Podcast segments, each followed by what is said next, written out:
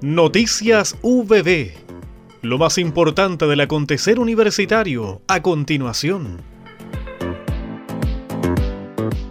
Realizado en sesiones presenciales en el Conservatorio de Música Laurencia Contreras y online, esta formación artística gratuita impartida por la especialista se desarrolló exitosamente para integrar la programación 2023 de Plaza Cultural UPP que en Concepción y Chillán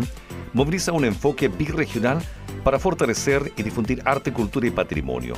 Varios y diversos son los talleres de educación artística impartidos a la comunidad docente, creativa e interesada en incorporar conocimientos prácticos para nuevas competencias o enriquecer habilidades. Son formaciones continuas gratuitas que desarrolla Plaza Cultural UPP desde el inicio de este proyecto ADAIN de la Dirección de Extensión Mineduc UPP, como el de Poesía Popular y Décima, guiado por la docente y música de seis cantoras Milka Lepes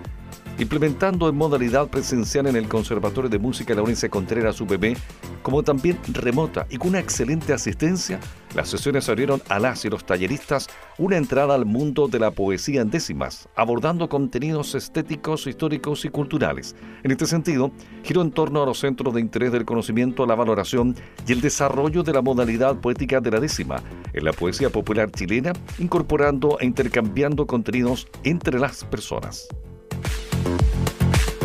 El asesor metodológico del área de interpretación en lengua de señas del programa de inclusión sobre accesibilidad y discapacidad para estudiantes PSD de la Universidad del Biobío, Javier Ibacache Ríos, fue invitado a exponer en la jornada de educación bilingüe para sordos organizada por el Centro de Estudios y Capacitación para Sordos de Valparaíso. En la presentación, el profesional UBB abordó las líneas de acción, las vías de admisión y cómo nuestra universidad facilita la accesibilidad para estudiantes sordos usuarios de la lengua de señas en los diferentes contextos de la vida académica, en función de un acompañamiento académico que se manifiesta desde el ingreso a través de la permanencia hasta el egreso. El Centro de Estudios y Capacitación para Sordos estaba en conocimiento de nuestro trabajo por conversaciones con quien fuera la directora del establecimiento, María Teresa Hidalgo. Dentro de su interés, quiso extender la invitación a la UPB para hacer público el trabajo que como PSD hacemos en esta temática, ya que no siempre es información que llega a todas las personas a quienes les pudiese interesar la propuesta de discapacidad en el área de interpretación en lengua de seña, comentó Javier Ibacat. El rector de nuestra casa de estudio, doctor Benito Maña Hermosilla, y el director regional Biobío del Fondo de Solidaridad e Inversión Social FOSIS, Patricio Fierro Garcés, firmaron el lunes 24 de julio un convenio de colaboración interinstitucional orientado a movilizar actorías, capacidades y recursos para fortalecer la oferta programática y el accionar del FOSIS con sus usuarios y usuarias. En la oportunidad, ambas autoridades coincidieron en el objetivo que el documento se traduzca en actividades concretas, para lo cual concordaron realizar próximamente un encuentro con directivos y representantes de facultades de la UPB y de programas del FOSIS para exponer los alcances del acuerdo y analizar alternativas de trabajo conjunto.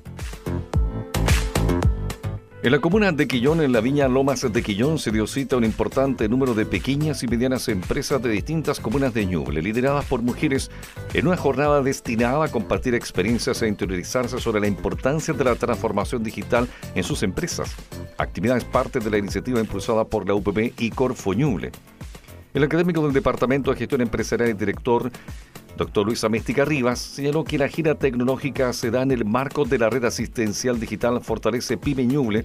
que busca contribuir a que las mujeres de la región aumenten sus ingresos y mejoren sus niveles de productividad a través de la adopción y utilización de tecnologías digitales en sus procesos de negocios productivos, de gestión o comerciales. Asimismo, enfatizó que el proyecto es fruto de un trabajo en equipo cuyo gerente es el profesional Luis Gómez, quien coordina las diversas acciones que se desarrollan al alero de la iniciativa.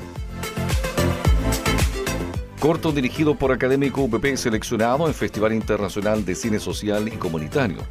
Plato de agua escrito y dirigido por el académico del Departamento de Artes y Letras de la Facultad de Educación y Humanidades, doctor Rodrigo Faúndez Carreño, será exhibido en septiembre próximo en Colombia. El Festival Salvaje reúne piezas audiovisuales de diferentes autores de Latinoamérica y contempla una primera instancia de talleres de creación y formación del 18 al 22 de septiembre y una agenda de exhibición en Bogotá del 23 al 30 de septiembre del 2023. De igual forma, considera un periodo de circulación de las piezas en diferentes territorios de Colombia durante los meses de octubre y noviembre. Este encuentro enmarca su convocatoria 2023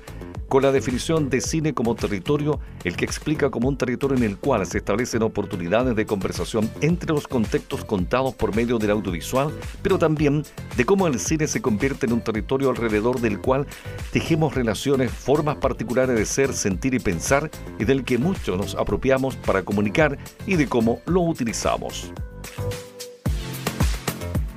Hemos presentado Noticias VB